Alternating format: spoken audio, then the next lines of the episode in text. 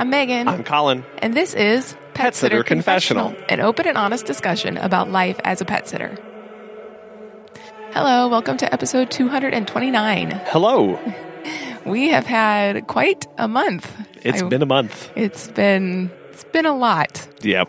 October was a very interesting month. We had a kid get chicken pox, and then you got sick, I got sick. and then I got sick. You sick, got sick. and then another kid got chicken pox. So we had like three weeks. And of course, it happened over the time where we were the busiest we have ever been this year, I felt like, where we I- were really, really slammed. Yeah, I mean, we hit five figures again last month, so it was on top of everything else. It was it was a lot, but we're here. We're good. Hopefully, you are well as well. Yeah. and preparing for the holidays and getting ready. And today we are talking about public speaking, which you just did a little bit last week. I did. I did. I had a lot of fun there with the uh, 1 million cups that we had mentioned a couple episodes back. I was finally able to give my, my, talk to that group. But before we do that, we want to thank our wonderful Patreon members who support us with the price of a cup of coffee every month. Thank you for producing the show and allowing us to continue doing this. And thank you all for listening. We love this and really appreciate the not only the support of sharing the episodes and listening to them, but financial support as well. Yeah, and if you want to learn more about that, go to petsitterconfessional.com slash support. So the talk did go really well, and I will say that they had never had a dog walker or pet sitter come and talk with them, and it was really obvious from the questions that they were asking to how engaged they were in the conversation. They were totally fascinated by a professional dog walker and pet sitting company. Yeah, some of the questions at the end were, you know, how many clients do you guys have? How do you price? What is your radius of service? And what are your plans for the future? Yeah, it, it was a great, I mean, you're obviously a great, awesome public speaker, so you didn't really have any trouble there. Thank you. but it really did get us thinking about the role of public speaking in business and really how pet sitters and dog walkers and trainers actually do a lot of public speaking. You know, we always think about the meet and greet where we actually are face to face with someone, but it could be an impromptu talk of you meet somebody on the street. I know um, City Dog Pack Miguel talks about this all the time, where he just goes up to people and or they come up to him and they just impromptu talk about the dogs that he's walking or his business. The industry has so much to share and is full of incredibly passionate, knowledgeable, and amazing people. You listening to this, you need to be sharing what you know, what you do, and who you are with others.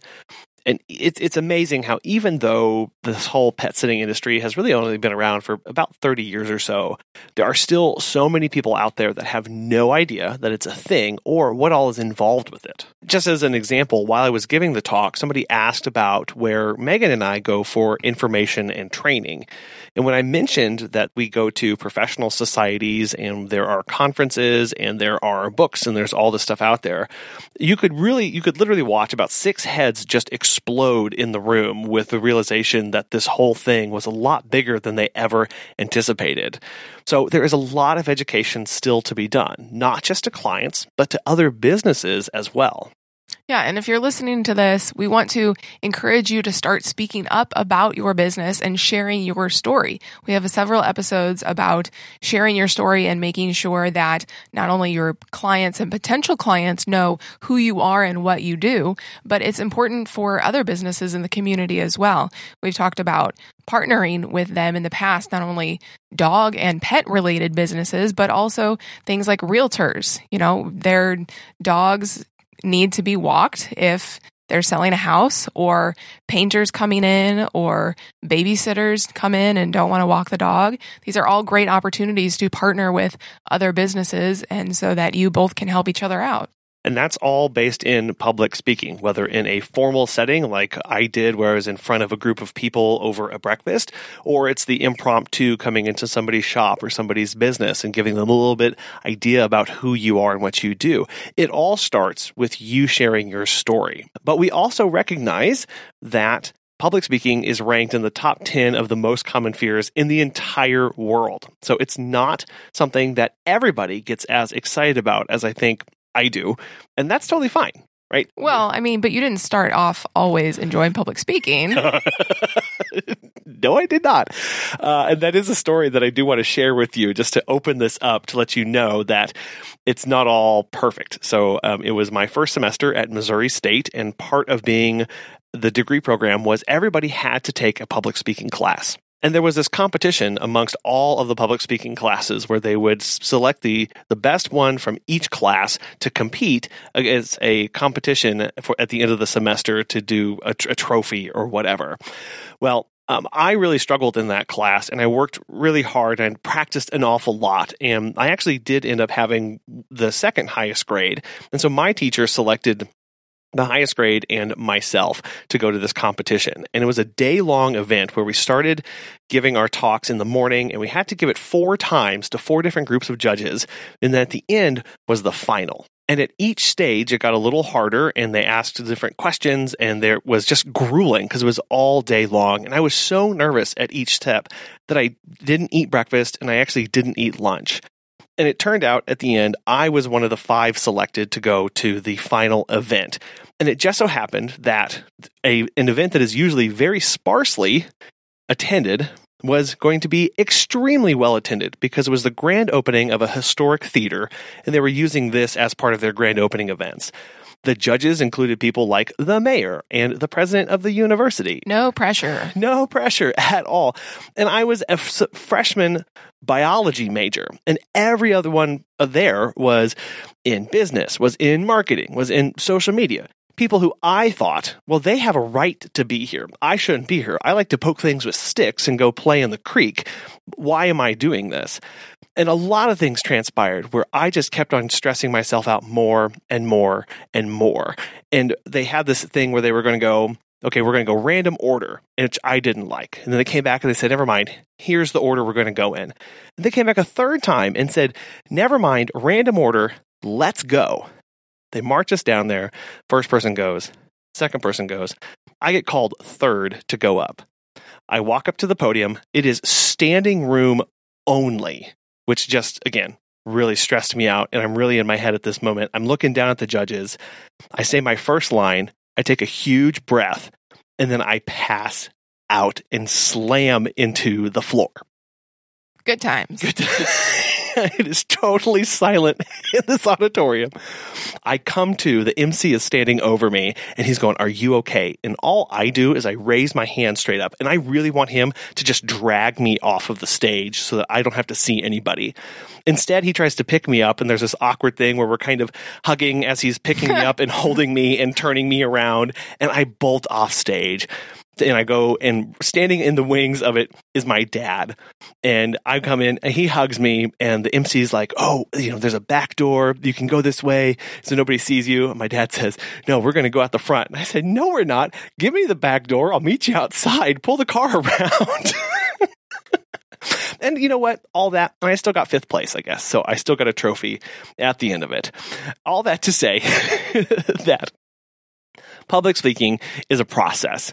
And yes, it can be scary, but there are things that we can do to overcome that and to get better at it over time. Okay, so there are a few things that we're going to talk about to get better or start overcoming the fear of public speaking. The first one is practicing beforehand.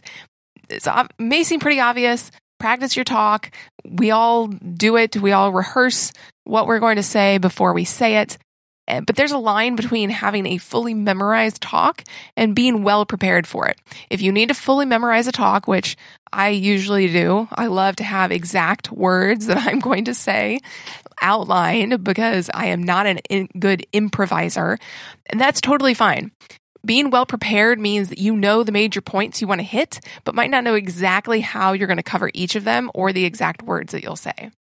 You can practice in front of friends or family members. I like to practice in front of a mirror or while I'm in a car going between visits. I'll even record video and actually send it to Megan to review. And when you're practicing in front of people or sending something off to review, be ready for feedback. And very importantly here, take it with an open mind. Remember that these people are trying to help you. You sent it to them, you brought them, you're practicing in front of them because you do want their opinion.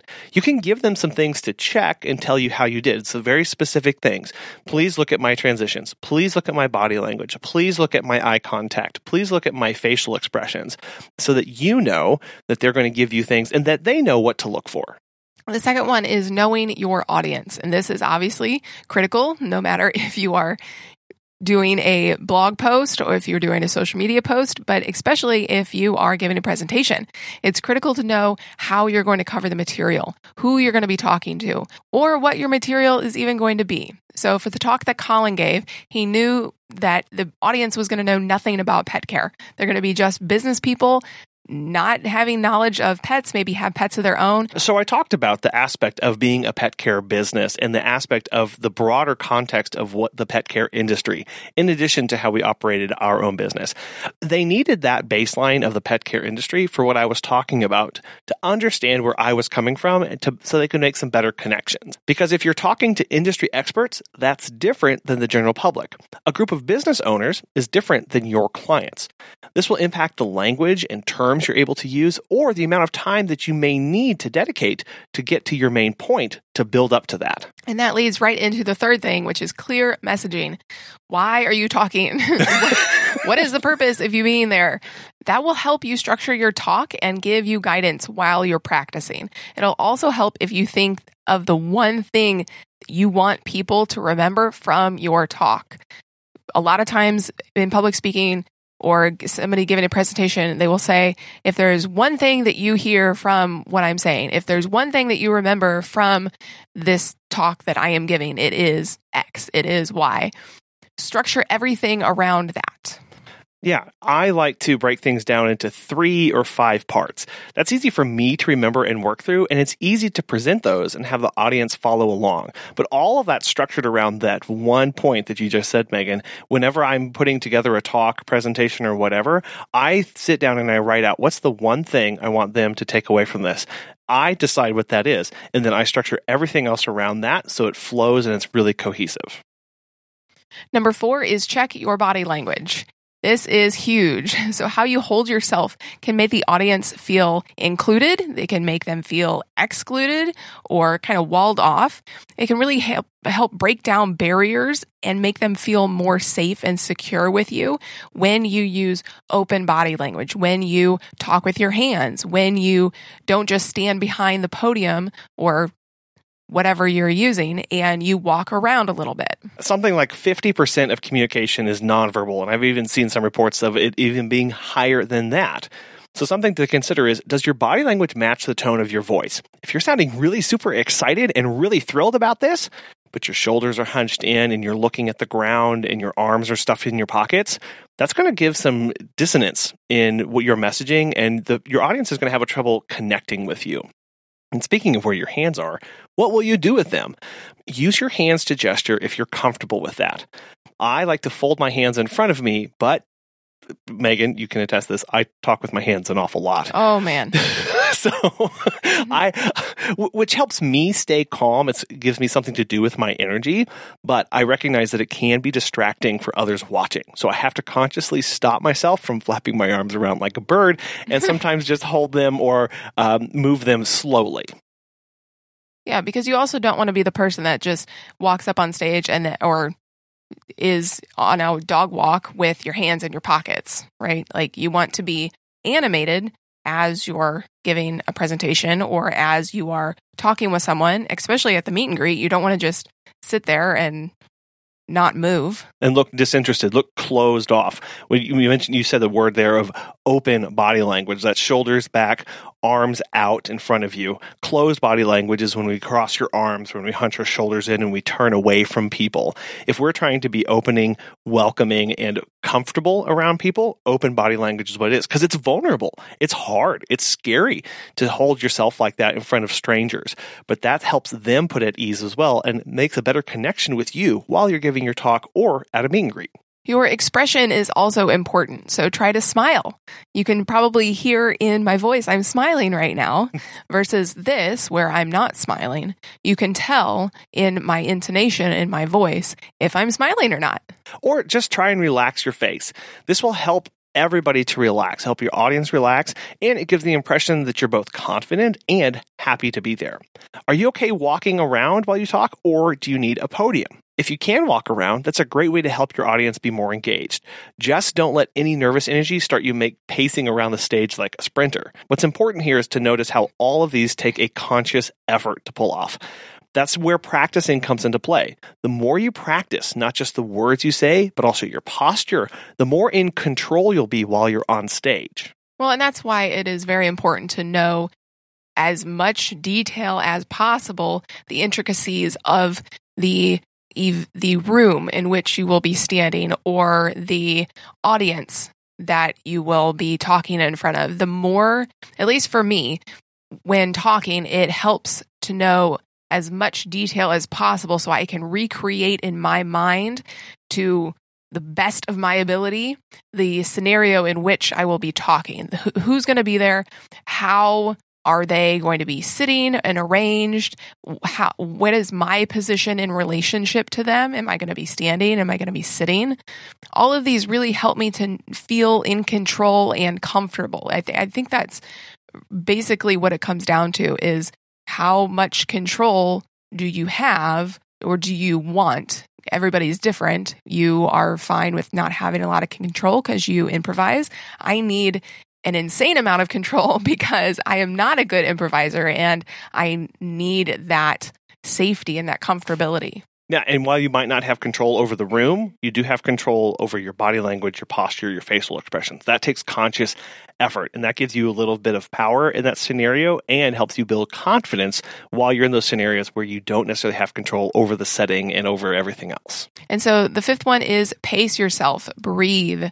A lot of people, including me, when they don't know exactly what they're going to say. They talk really fast and they don't really breathe a whole lot and they can't really get in a word edgewise because they're just talking really fast. And then you find yourself gasping and trying to continue talking while you're still gasping for air and you can start to panic because that elevates your heart rate and your body saying I need oxygen, your brain saying keep talking, I have a talk to give and you end up again with this dissonance and this uh, this strain while you're up there and you do start to panic. Or you know that it's a 40 minute talk and I've just rushed through the first 20 minutes in the first five minutes because I've been saying the words really, really fast.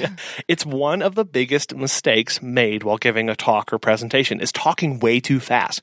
It's from nerves on a lot of things. So it's totally understandable. But there are two things you can do to help with this breathing and practicing. Take your full normal breaths. It's totally okay. Many feel like when it's when you do this that there's too much silence and it's awkward. But trust me, it's not. Your audience expects that you'll need to breathe at some point. They may even expect there to be a silent moment or two. So, taking your time also means lessening the likelihood of a mistake or forgetting a part of your speech. This will also help speak clearly and you won't jumble your words together either. This next one I do not have down yet. So it's bring notes, but don't use them. This is a comfort level thing. Uh, I when I prepare for a talk, I need my notes. I rely on them and even during the talk. I know that there are a lot of people who will just read straight from the script and I try not to do that because I know that that isn't very good for your audience. It doesn't promote confidence that you know what you're talking about. It says I actually need all of these words. and and some people do and that's that's fine. Again, it's a comfort level thing, but use your main points, use your transitions, write those down. But when you practice, use the notes less and less. The only time that notes will really come up is if you have a very specific point that you don't remember or just having notes may make you feel more confident. Yeah, I know for me, I will use my notes when there's a specific date or a number that I have to nail or that's critical to a point that I'm trying to make. And sometimes just having the notes in your hand or on the podium will help you feel more confident and secure because you know that they are there. And I know you said that when we read our notes, sometimes that's what a lot of people default to. We need to read our notes. I will caution against re- just strictly reading the notes because when you read your notes, you end up not really being yourself and your personality really doesn't come through. And, and that's really what point seven is. Is be yourself. You have personality and it's okay to let it shine in your talk. Speaking to an audience is about connecting with them, and you can't do that if you're trying to be someone you're not tell a story or a joke if it's natural to you. I have never told, I've never given a talk with it being 100% serious. There's always a joke or there's always something that I bring up a point to get people to laugh. That's just part of what I try and do. If you're too nervous for that kind of tactic, just admit that you're nervous. That type of honesty will help your audience feel like they understand you and are connected with you because nobody really enjoys public speaking. No. Everybody's nervous about it. You know, they have that saying, picture everybody naked. No, don't do that. Okay. but that's what they say is just, you know, everybody puts on their pants the one leg at a time. You know, unless you're talking to Oprah, which you're probably not, it's just everybody's the same. Everybody, right? Well, because being yourself, being authentic, creating that kind of connection with your audience should be one of the primary goals of your talk is humanizing that aspect of you, allowing them to see into things that you do and letting them know again that you are just like them. They say picture everybody's naked because then they're vulnerable, you're vulnerable, and you're able to share better whatever you need to do, just know that you have a personality, you have a voice, you have stories, you have things to share, and that's why you're there. And so do that in your own way. And so then the last point here is forgive mistakes that you make. We are all human. Again, nobody enjoys public speaking. Nobody really enjoys, I mean, you do because you're awesome at it. But well, getting, you know, talking in front of any group of people, even if it's your peers, even if it's on a podcast, it can feel daunting. It's hard. It, yeah. It, it's hard. We have to admit that it is a hard thing to do, and that's okay. And when we do hard things, we're going to make mistakes. During this talk, I totally forgot to mention a partnership initiative that we have with our business and it's okay. Those in attendance had no idea that I forgot to mention that because they didn't know my talk. And that's it's not the end of the world. We all make mistakes. You'll stumble over a word, you'll, you'll lose your place, forget something, it happens. Your audience, we have to remember, they've seen it before and they most likely have experienced it themselves. So just remember to keep going during the talk. It's not that you messed up, it's really how you recover. Get back up on the horse, try again.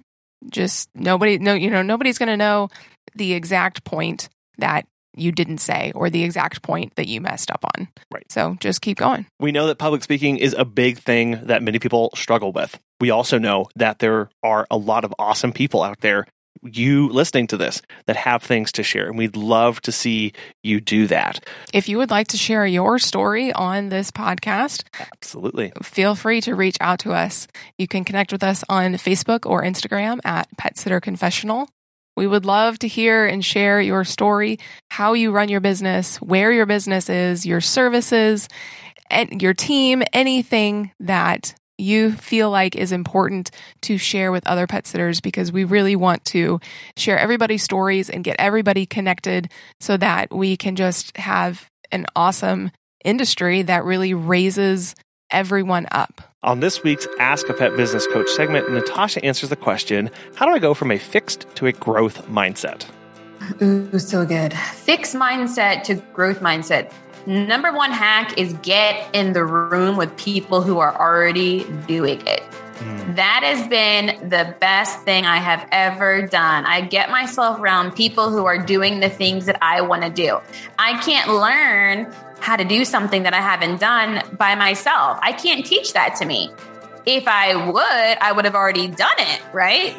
I have to get in rooms with people who have done the things that I want to do because they're going to show or teach me how to do them in two seconds because it's come natural to them. But if I'm just sitting here stagnant and like, okay, I really would like this. I wish I had this. It'd be nice to do this. I can't change those things for myself because I don't know how. Get yourself in the room with people who have already done this. The room starts to change their mind. I'm in like multi figure rooms and people there, I mean, their imaginations and their dreams are crazy. I'm like, wow, the rooms that I used to hang out with would never be having these conversations. People now in these rooms are convincing me of how like I'll, I'll say a crazy idea, like, hey guys, I want to, I don't know, I want to do something crazy. Mm-hmm. They'll be convincing me on how I can get this done. I'm like, no, this is totally crazy. You're supposed to be telling me it's crazy. They're like, no, okay, great, I love it. Let's let's yeah. let's make a game plan of how you're going to do it. Now, my old rooms would have been like, Natasha, you're nuts. Come back to La La Land. Stop being like unrealistic. That'll never happen. Because my old rooms, that has never happened for them.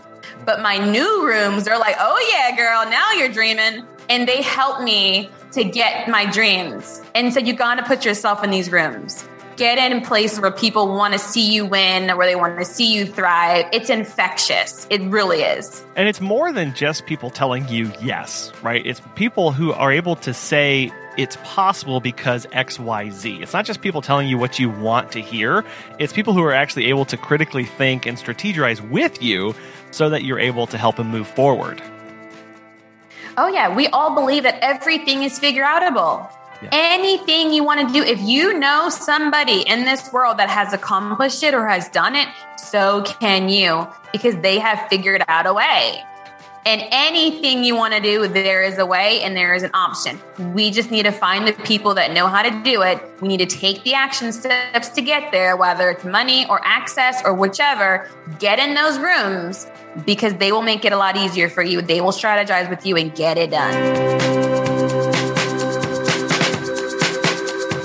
And if you would like to work one on one with Natasha, you can do so at startscalesale.com and use the code PSC20 for 15% off. And again, we thank our Patreon members who are awesome in supporting us financially every month. And most of all, we want to thank you for listening. Thank you for showing up every week. Thank you for your wonderful feedback regarding the topic episodes and the interview episodes. And if there's ever something that you want us to cover, we are more than happy to do so. Thank you so much.